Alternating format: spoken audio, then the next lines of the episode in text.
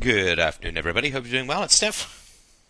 It is the 23rd of August 2006, 3 o'clock in the afternoon. Yes, I know, we all miss the background sounds of traffic and honking and rainstorms from hell, but I am off this week.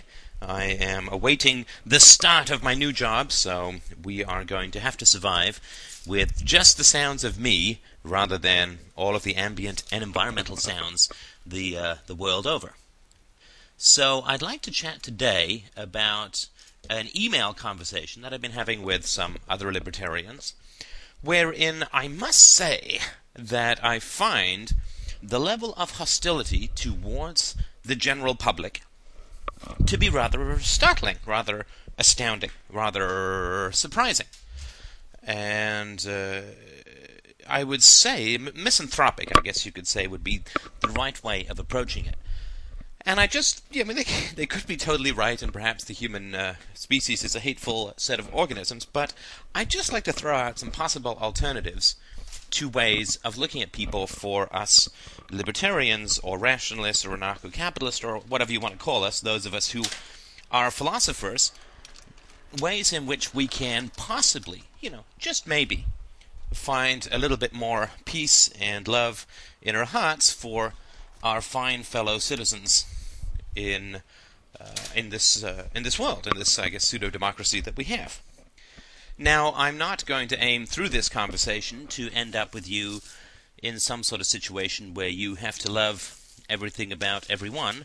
I'm not really talking about that. What I'm more talking about is this question what is our relationship to those who know less than we do? And I would caution you in this, just sort of based on, on my experience of being a guy who knew very little to a guy who thinks maybe he knows uh, just a little bit, that there is always going to be a phase in life where you know less than you're going to know tomorrow and the tomorrow you'll know less than you're going to know the day after. So if you end up with a sort of universal hostility towards people who know less than you, then you must ha- hate yourself, or you must apply those same rules to yourself. Then uh, the, that you will uh, relative to your future knowledge. It's sort of an important thing to understand, and this occurs at a psychological level. So I'm not arguing that you should love humanity. Actually, I'm not going to argue you should love humanity at all, but I'm not even going to argue that you shouldn't hate humanity because uh, of some pie in the sky goal or ideal, but really because you want to try and create consistent principles by which you don't end up judging yourself according to a different standard than you judge others. Now, I think the first thing that I would say in this realm that may be helpful to you is that none of us have invented anything uh, solely or almost nothing uh, on our own. Almost none of us have created anything that is solely our own. Even if you think that, say, you or I or somebody else has had some original ideas, then you still have to accept, of course, that we are standing on an edifice of existing knowledge, and even if you don't want to grant that, at least existing language. That means that we're using words that we didn't invent, in order to convey ideas, even if they may be new. Uh, for instance, uh, the argument for morality that I put forward may be sort of maybe sort of new-ish, but of course, the idea of consistency and logic and integrity and honesty and virtue and blah blah blah blah blah. These are not ideas that I invented myself, of course, but ideas that I inherited, like just all of us.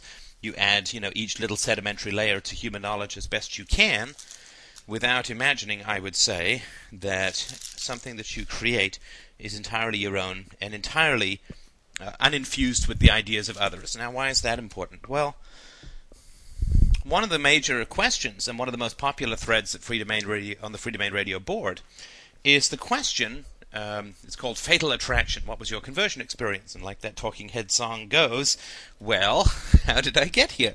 And I mentioned this on Sunday and I think in a podcast last week that uh, my journey towards this kind of uh, truth uh, that I talk about now was coincidental, right? I mean, I didn't just sort of look through all of the possible ideas in the world and end up then saying, oh, you know, I'm going to really go with these ones because these ones are the most logical and so on. Well, that wasn't what happened at all. Of course, what did happen was that I ended up being exposed to the Fountainhead through a friend of mine who listened to Rush, and then I started reading from there. Now, the interesting thing for me was that the process of falling in love with liberty, I guess you could say, was at first an emotional one for me. And this is not to denigrate the questions of free will or anything like that. I'm simply talking about my own experience and that which gives me some sort of, uh, I guess, sympathy towards others, even those who've been exposed to libertarian ideas and have then rejected them. I still think that it's important to sort of understand some sort of facts about ourselves before we judge others. Now, one of the things that I think is important to understand for, for me, or at least if, if my story is of any use to you, I hope it is, is that when I first read The Fountainhead, I sort of picked the book up and I started reading, and immediately I was, this electrical pulses sort of went through my hands.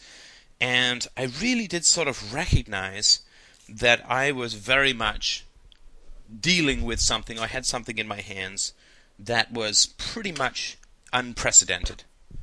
I'd never seen anything or heard anything or, or knew of anything like it before, and I really got that at an emotional level. And I think I got sort of the implications of everything that Ayn Rand was talking about. And of course, as a, uh, a gentleman who, as a youth, did not exactly have the most positive and beneficent interactions with authority figures, it sort of made sense to me to be skeptical about it. And of course, I have a natural, I guess you could say, bent towards philosophy, and uh, which remained, which remained largely undiscovered in myself until I started to get involved with a philosophy that actually seemed to make a shred or two of sense.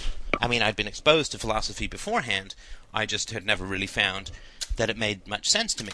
Whereas, of course, when you start reading Rand, there is this glorious kind of clarity and, and rigor and passion and occasional lapses, I would say, in logic, but I'm sure that's far more true of me uh, than it is of her, so I'm not going to start throwing stones from this uh, glass house to mix my metaphors. So, from that standpoint, I sort of recognize in myself that my encounter that my encounter with libertarianism, or objectivism, I guess in this case, was coincidental. I just happened to have a friend who happened to like Rush, who happened to hand me this book, and and and even after that coincidence, it wasn't as if I understood at some fundamental deep level everything that was going to become in store for me with regards to this philosophy. But rather, what happened was I kind of fell in love with it. Now, did I fall in love with it because I have some sort of innate rational streak or because I have a talent for reason or ideas or anything like that? Well, that's certainly possible. That certainly could be the case, of course. And I can't really tell you exactly why. I can sort of tell you in hindsight because, you know, it opened up a life of meaning and purpose for me out of the sort of primordial soup of my state education. I actually began to understand a few things that were really of value to me. And had not I had no, had no inkling of them before. It's not like you study a lot of Aristotle and Locke in high school, and and of course the history uh, that I'd taken in university, oh, sorry, in high school was all complete nonsense, right? So the fact that I fell in love with libertarian ideals or ideas, or I guess you could say objectivists at this time, was not. I would not say it was a moral choice on my part it sort of, to me at least, it smacks of something like, you know, there are certain kind of people who end up being musicians, right? And they they love being musicians because they picked up an instrument and started playing it and loved it right away and so on and so on and so on. And I liked also I was a violinist for 10 years, played some piano, I played a little bit guitar, so I love music too. I love to sing and I love uh, songs and so on. But there are other people who pick up an instrument and just find it sort of irritating or annoying to work on, and so don't get very far in it. So the love that you have for something when you first encounter it has a lot to do with the amount of energy that you put into it going forward. Of course, the fact is that I really enjoy these podcasts, and it's one of the main reasons why I do them. Uh, I think they do some good in their own small way, but more importantly, I really enjoy doing them, and I'm not sure that I would force myself to do them, even if they did good in the world, if I didn't take pleasure in them to begin with, if that uh, sort of makes any sense. So, from that standpoint, not only was it fairly coincidental that I ran into objectivist or rationalist philosophy, but it was also uh, that my emotional reaction to it, which was not the result of me reasoning, sort of rationally uh, going into the virtue of X, Y, and Z, but it was really the case that I just happened to love it for a variety of reasons that make sense in hindsight, but which I didn't understand really at the time. I mean, if you'd have said to me, "Why do you love this?" I probably would have given you 15 wrong answers. Whereas now, I'll probably only give you 14, and that's the kind of progress that I think you can make in uh, in the world. So, so whether you got exposed to libertarian ideas probably was somewhat coincidental. Um, whether or not you I mean, I guess if you're listening to this, it's probably safe to say that you did find a kind of electric awakening within your brain when all of this stuff started to come into being. Uh, probably as it as it was for me, it's probably the same same thing for you that you started getting into this stuff and it just made your brain giggle, you know, with a kind of rational joy that's really hard to explain to other people. And I'm not saying that it's value neutral to have this kind of reaction. It's a little bit more ethical, I would say, to have a reaction to libertarian thought than it is to like to play the piano, of which, of course, every crazy evil person in the universe can uh, have the option to play the piano. Maybe not crazy, but uh, evil. Whereas to uh, love libertarianism, to love liberty, to love logic and philosophy takes a little bit more virtue, I would think. But in its initial instance, in its initial instance, it's not a question of virtue. I did not fall in love with libertarianism because it was a moral choice and I had to really work it back and forth within myself. I fell in love with libertarianism because that was sort of my nature to begin with. And this doesn't mean that there's no value in it, and it doesn't mean that it's ethically neutral, and it doesn't mean that there's no free will and no virtue. I'm just telling you sort of what happened for me, and maybe there was something similar for you. Now, we've also had the discussion on the board, and I'm not going to say that it's conclusive. It probably won't be concluded within my lifetime, and maybe never. And the discussion on the board related to this question was something along the lines of well, when it comes to experiences that may have prompted you, we sort of tried to figure some of this out. Like, what sort of life experiences, this is in one of the very early talk shows, what sort of life experiences prepare one for being attracted to libertarianism? That's sort of a, I think, a very important question. Because there are some commonalities. It can't just be completely random. In psychology or human psychology is not a completely random thing. So there must be some similarities that occur which allow people to have uh, some sort of receptivity or capacity for receiving um, moral or philosophical ideas that are logical and coherent and so on. And of course, there must be other situations in life which would lead one to have a less emotionally receptive kind of reaction to libertarianism. And I'm not sure I could say exactly what they are. I would imagine that some of them might involve complicity in parental power or uh, some sort of elder sibling dominance of younger siblings and so on. But there must be some kind of So, because I can't say that my emotional reaction to libertarianism was entirely based on a rational analysis of the information. The reason that I pursued and became more knowledgeable about libertarianism was because I loved the ideas. And because I loved the ideas, I was more drawn towards exploring and understanding them further. But in that understanding of, uh, no, uh, sorry, in that love of it, it took me quite a while to understand that my reaction was not exactly a universal phenomenon, right? So when I would pick up the Fountainhead and would read through it, read through Capitalism, the Unknown, unknown Ideal, A Romantic Manifesto, blah, blah, blah. When I read through these things, I just felt a kind of luminous clarity and loved the ideas behind them and really felt that my mind was given some real scope to work with, some real. Um, some real organization in terms of my thinking. Thinking became thinking through my understanding of rational philosophy. It didn't exist in my mind beforehand. Beforehand, I was, as Ayn Rand described certain people, you know, a jumble of preconceptions and half conceptions and whatever detritus had managed to float to the top of my brain based on a wide variety of experiences and so on. But I could not think in any fundamental way, of course. I uh, grew up in an irrational family and then went through many, many different kinds of public and private school, none of which, of course, prepared me to, to think at all or taught me how to think at all. And so thinking really was something that I discovered through the process of reading philosophy. And I, but again, I would not say that I had a strong, rational, logical understanding of where I was going or what was in store for me or why I would choose to have this emotional reaction when I get sort of one chapter into the Fountainhead the first time I'm reading it and go, yeah, this is for me. right? This is for me.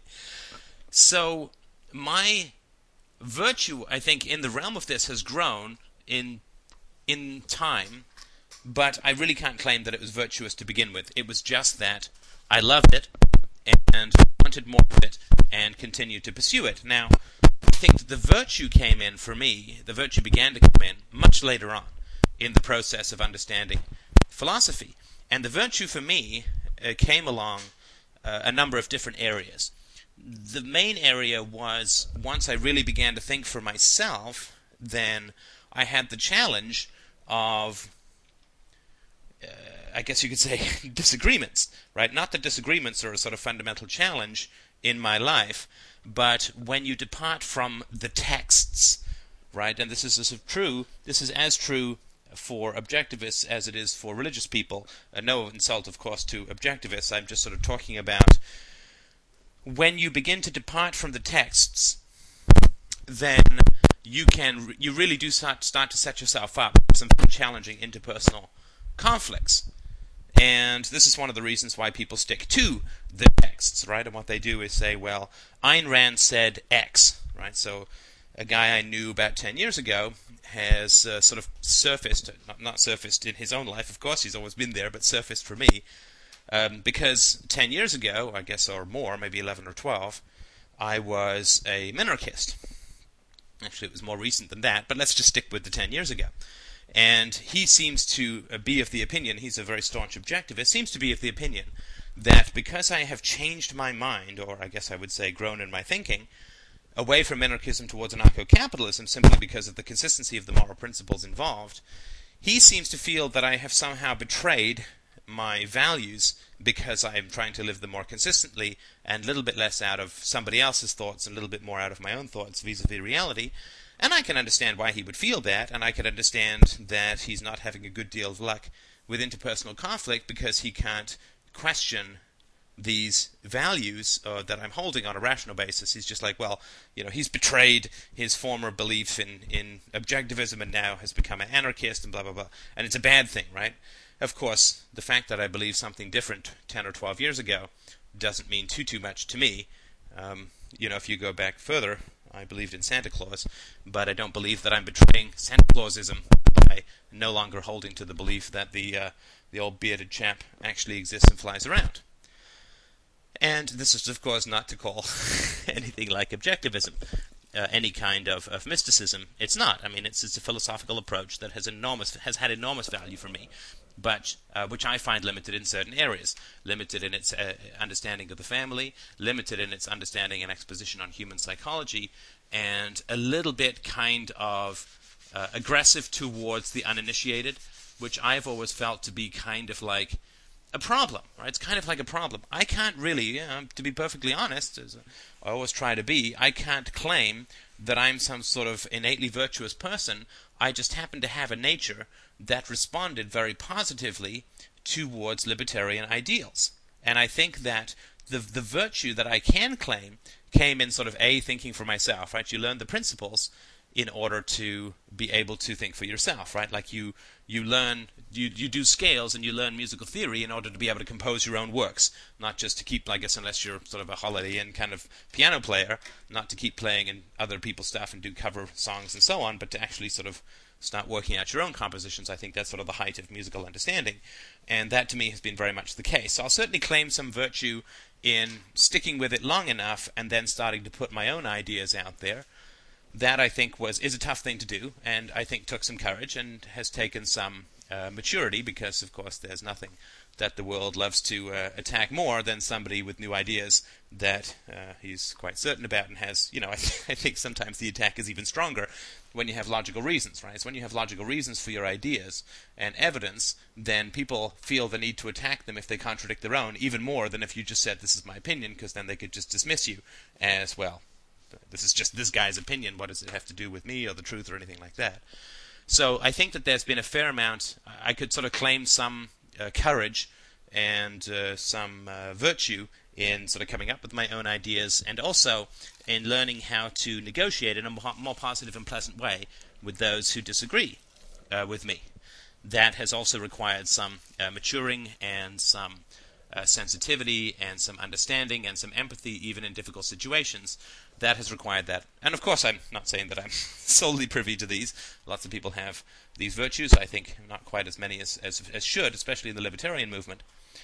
So I can sort of claim some virtue there, conflict resolution, coming up with my own ideas, finding good ways to put them forward, and you know sometimes virtue is doing things that you don't want to do, and so you know I don't feel like doing another podcast, or I don't feel like uploading because it's a drag, or doing the XML updates and so on. I'll still sort of do them because I sort of want to try and do the right thing with the time and energy and, and abilities that I have. So I think there's some virtue in that, but I sure as heck can't say that I, I am virtuous or virtue was operating in my conversion to libertarianism. My conversion to libertarianism occurred like in the span of three and a half heartbeats based on an exquisite kind of joy flooding my system, and that that joy is not universal is one of the tougher lessons of becoming a philosopher. That your love of wisdom and the love of knowledge is not something that's shared by too many other people. In fact, it would seem, and I'm sure we've all had this experience to some degree, it would seem that your love of knowledge or your love of wisdom actually uh, causes a lot of people to be really upset with you. In the way that, like, if you just sort of parroted, I don't know, like Rush Limbaugh whoever. If you just sort of parented these kinds of guys, then I don't think that people would have as much of a problem with you. Like they'd get mad at you maybe from time to time, but they wouldn't fundamentally really have the kind of problems that an original thinker gets, right? So they may say, "Oh, Rush Limbaugh's an idiot. You're just a ditto head, or whatever," right? But when you start really coming up with original ideas and asking people to think for themselves, what you do, of course, is you begin to expose an enormous deficit in their capacities that they don't believe that they have. Right? Everybody thinks that they've they've got the truth and they're acting on the right answers and with the right information and they know what they're doing. And of course, the whole point of the Socratic method is to get people to understand that there are significant deficits in their knowledge that are pretty important, and that they don't know necessarily what they say or what they claim to know. And that creates a lot of hostility for reasons that I've gone into before. I'll just sort of touch on briefly here. But basically, it's because they were lied to by their parents and their teachers and their professors and, so, and their friends and so on. And by lied to, I don't mean stuff like somebody said, I don't know, like their high school history teacher said something like, socialism is about helping the poor, or you know, Marxism is great in theory, it just doesn't work in practice, or, or you know, human nature isn't good enough, and the free market is not a bad thing for pr- producing goods, but it's fundamentally amoral, needs the government to. It's not these sorts of things aren't the lies that I'm talking about, uh, because errors are always possible. The, the the problem, the sort of real lies that I see going on in the world, are the lies uh, that is the form of knowledge, not the content, right? So the problem is not somebody saying socialism is about helping the poor. The problem is that they're absolutely certain about it and they don't give reasons.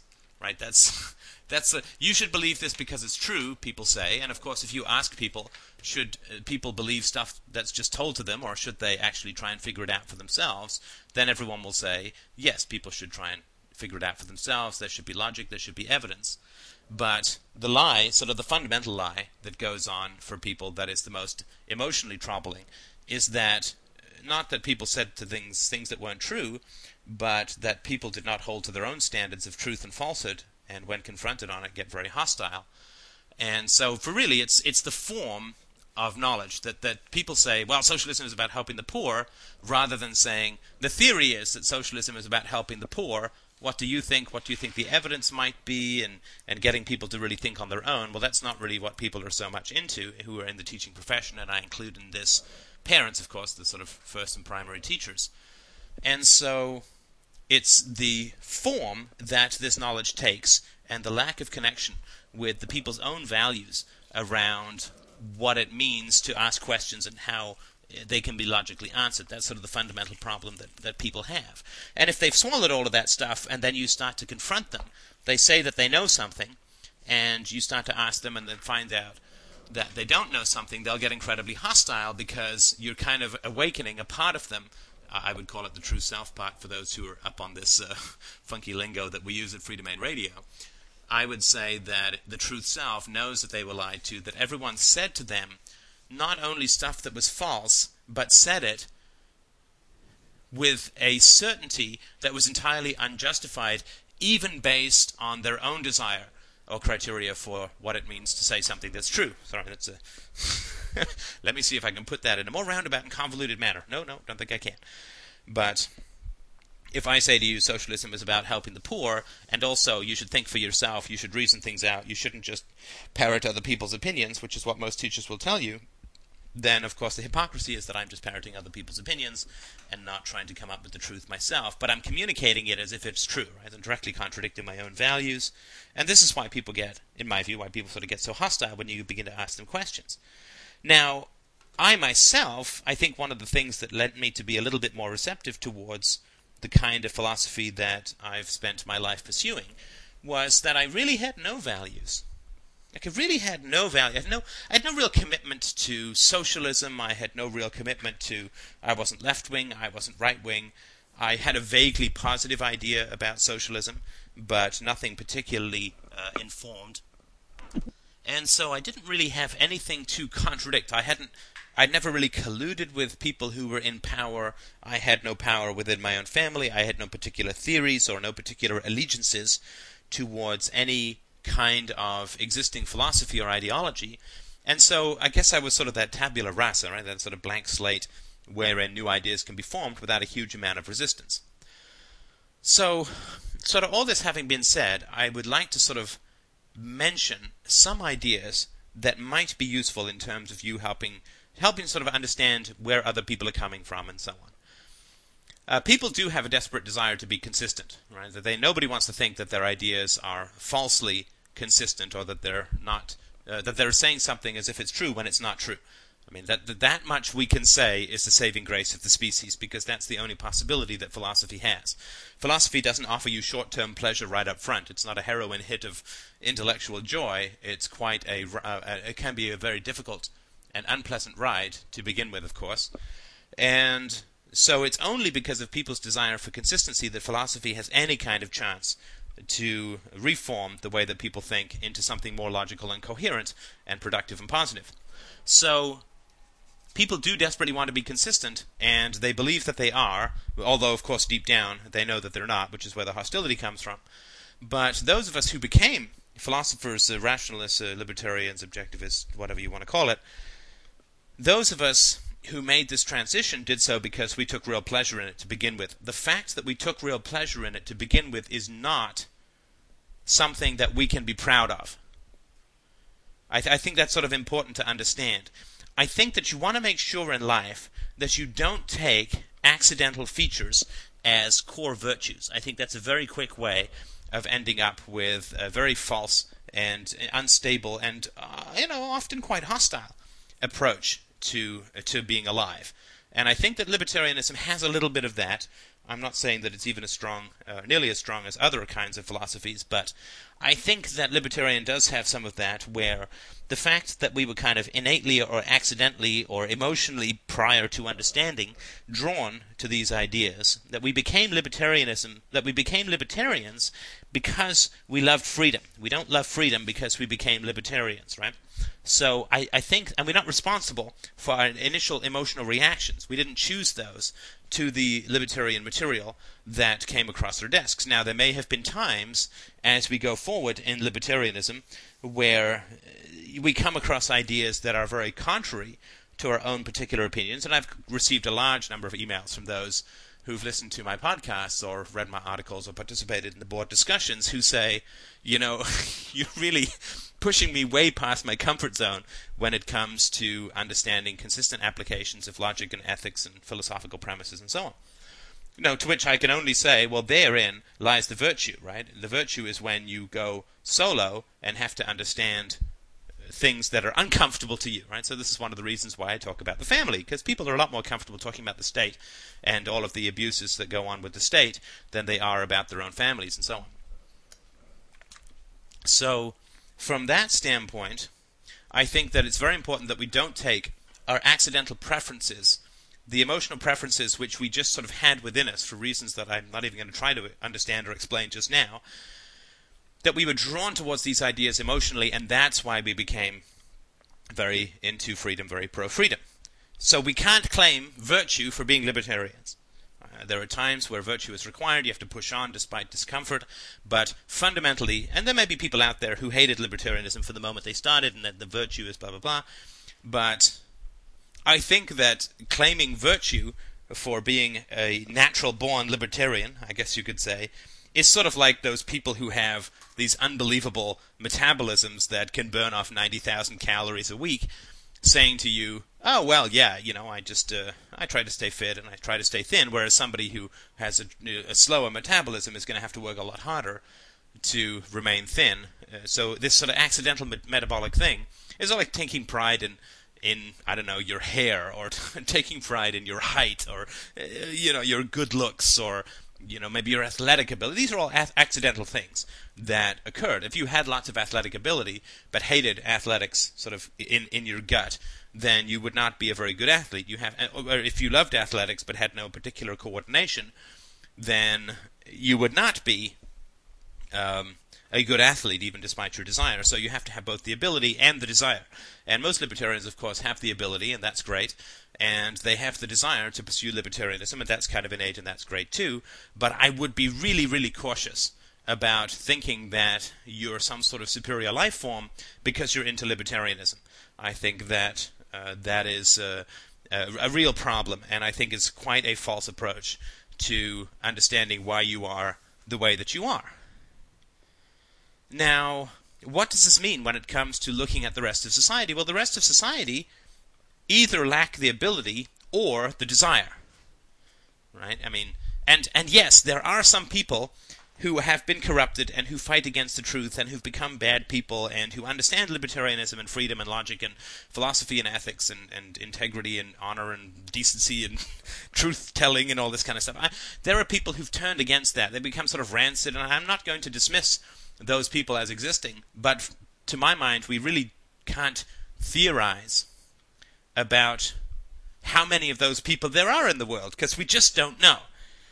We just don't know. Of course, as we know, the vast majority of people they get herded into their, you know, they get their parents who themselves were educated in the state indoctrination camps we call public school, and then they themselves were herded into public schools and were sort of forced to sit there and listen to all of the drivel about how capitalism caused all the evils in the world and the government saves us and all this kind of stuff. And, and then if they didn't, I mean, they, they got negative feedback. If they questioned the teacher, uh, incredibly hostile and vicious negative feedback.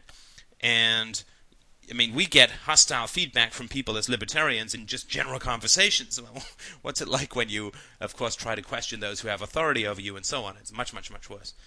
So they got negative feedback for asking questions. They got positive feedback for parroting back the same kind of bullshit that they were being told by their teachers. So, I mean, this is years upon years. And, you know, they, this, they grow up and they get older, they look upon the intellectual landscape and they see that yes, there's some debate between the Keynesians and the Chicago School between whether more free market should there be a negative income tax or you know what rate should taxation be or but nobody's out there and, and people get Nobel prizes for pushing statist policies and everybody who's a public figure, you turn on CNN and all these people with degrees are all talking about how the government needs to do this and the government needs to do that. So, you know, it's it's it's a pretty high wall to get over if you are a non-libertarian and you are trying to understand. I mean, you have to be kind of driven to get this stuff. You have to be kind of emotionally copacetic and, and, and with it,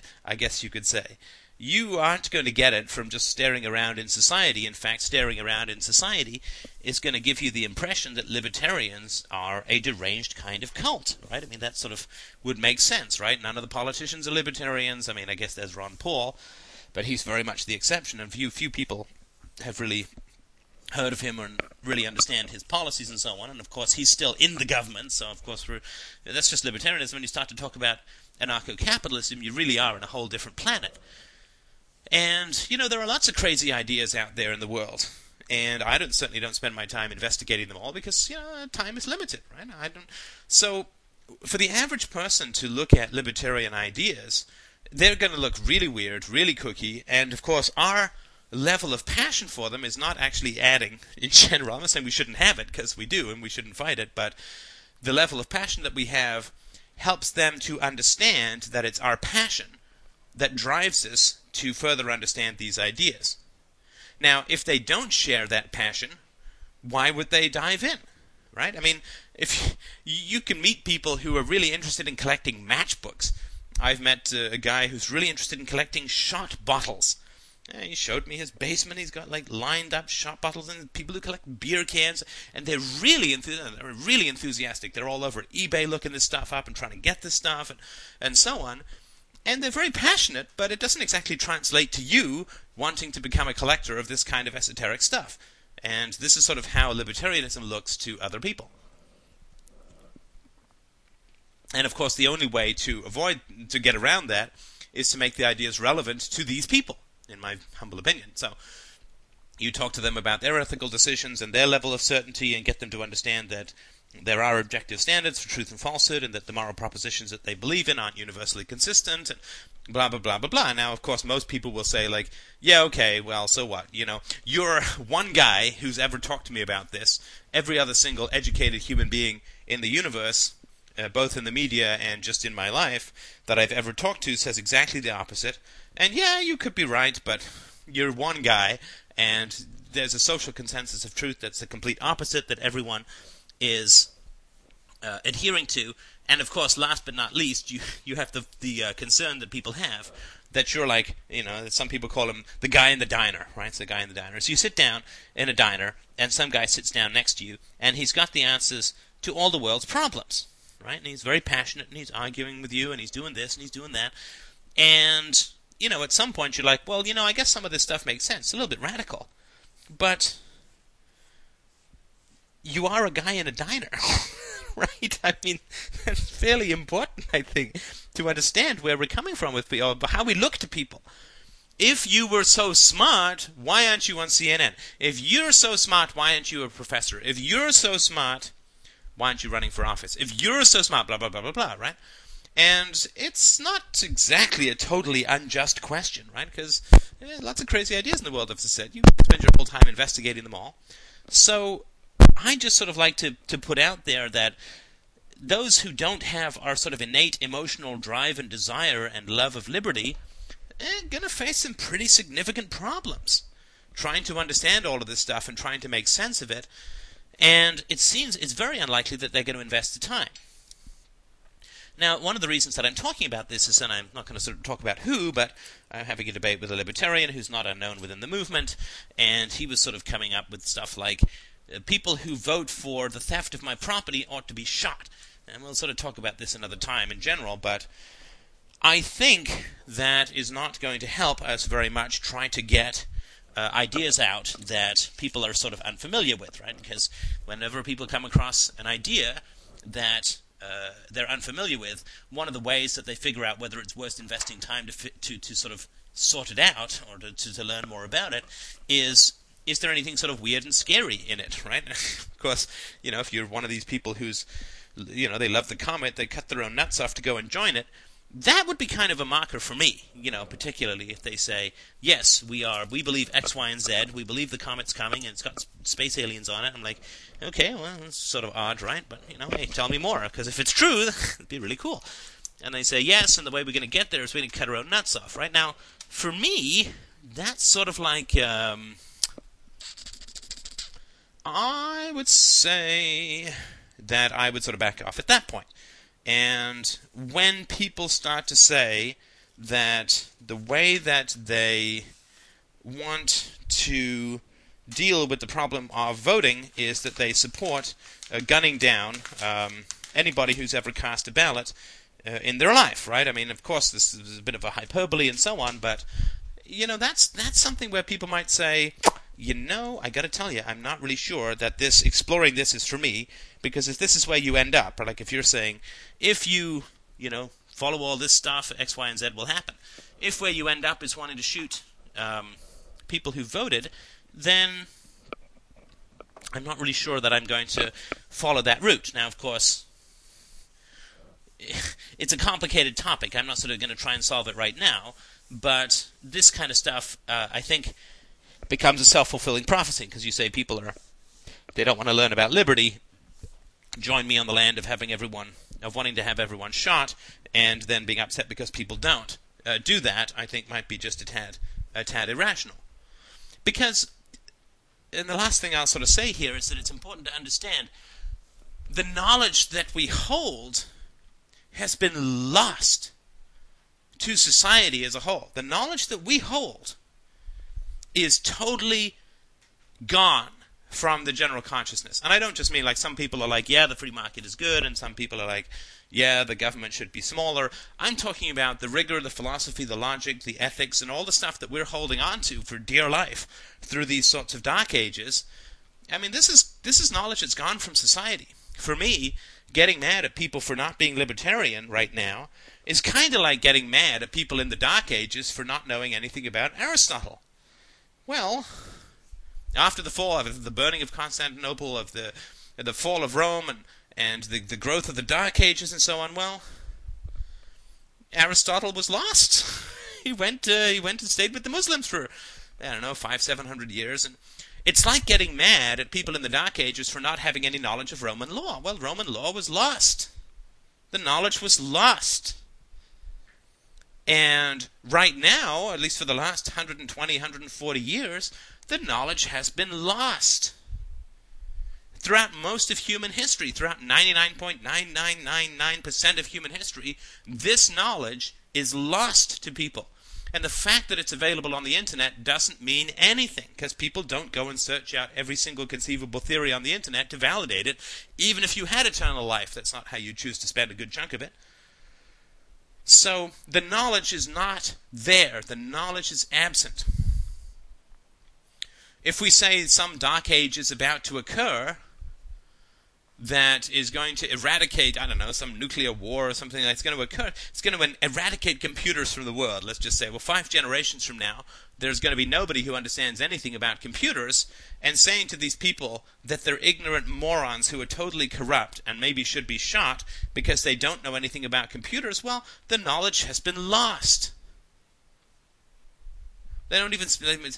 The people in the Dark Ages didn't speak Latin anymore. There were a couple of monks who hung on to the books and who understood them and had these scholastic debates. But to the general population, the knowledge was lost. They even saw the Mass in Latin. So expecting them to understand the final, finer points of Christian theology would be crazy. Now, we are sort of the monks of freedom in the modern world. This knowledge is like a little flame, a little flame that we're trying to keep alive in an increasing wind of state power. And yeah, we've got to hold tight to it because if we lose it, it's, you know, gone for who knows how long. And so for me, at least when I look upon the general population, I just view them as people who've not been exposed to this kind of knowledge. And it's not like the moment you get exposed to this kind of knowledge, you suddenly fall in love with it. That was the case for us. But it's very important not to mistake the world for yourself. Other people are very, very different. Some people wake up singing, have a beautiful singing voice, have perfect tone, and can sit down and write a hit song in 20 minutes. I mean, I think that was the average production of the Beatles in their heyday. A hit song every 20 minutes, right? but that doesn't make them better people. It's not virtue. It's not like they're because because Paul McCartney can write a thousand times better song than it doesn't make Paul McCartney a thousand times better than I am. Guy's got a great singing voice. Uh, he's a good musician, and he's a fantastic songwriter and a great performer. That's just innate to his nature. It's innate to his physiology. It's part of who he is. Doesn't make him a better person. And for him to say anybody who can't write a pop hit, a pop song that's a hit, is a corrupt and evil moron, I just think is kind of vain and kind of narcissistic. It's kind of like looking at the world and saying, well, this happened for me. I came across these ideas and I fell in love with them, and that should be the case for everyone. Well, clearly it's not the case for everyone. And we know that it's not the case for everyone just by looking at the world. And we're supposed to be empirical, right? We're supposed to work with what is. We're supposed to understand the existence and nature of reality first, and then build our theories from there. Well, the theory that uh, the, the facts that we need to work from is that very few people encounter these ideas and fall in love with them. I'm glad that, that we have, because it keeps the ideas alive until they can begin to sort of plant and grow and so on. But the vast majority of people hear these ideas and get freaked out or hostile or feel indifferent or feel bored or feel frustrated or feel irritated or feel negative, whatever. That's just a fact that we have to work with. That wasn't the case for us. But it's not our virtue that we fell in love with these ideas. That's just part of our nature. And it's not an evil for other people not to fall in love with the ideas the same way that we do. It's just not their nature. That doesn't mean we can't talk to them, but I think we need to talk to them like we're monks introducing Aristotle to a Dark Age population. You don't call them stupid for never having read a book when they've never been taught how to read. And you can't call people stupid for being illogical when they've never been taught how to reason. What you want to do is try and teach them how to reason, not get angry and hostile towards them for not knowing how to reason. That's like it's like being Mozart, as I mentioned before. Like Mozart be like the worst piano teacher in the world because everything's so easy for Mozart. He just sat down and played scales at the age of two and composed symphonies at the age of five and played in front of the king at the age of eight or whatever. Everything was so easy for Mozart, so he sits there and he'd just get so frustrated if you had any trouble with anything because he'd be like, "It's so easy, just do it." But you can't because you're not Mozart. That's a specific talent he has, and it would be very unwise of him to mistake his mistake his specific talent for a universal value that other people could have if they just willed it. It's not the case at all. So, I just sort of wanted to talk about that sort of briefly.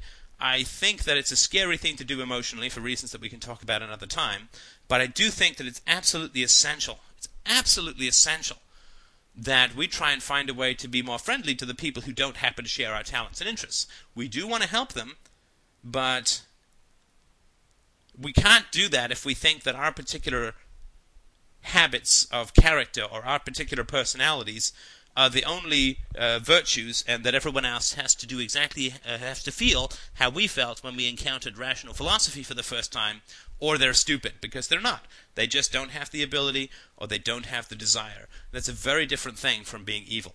And so I hope that that's helpful. I hope that this gives you some uh, way of approaching people and of course, the, the thing is that they don't know that they don't know, and that's a challenge, of course, and that can be frustrating. But the solution is not to call people stupid, in my view, or necessarily to say that they should get shot.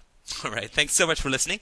I had a lovely donation this morning. Thank you so much. I really appreciate it. Can't tell you how much it shines up my day when I get donations like that.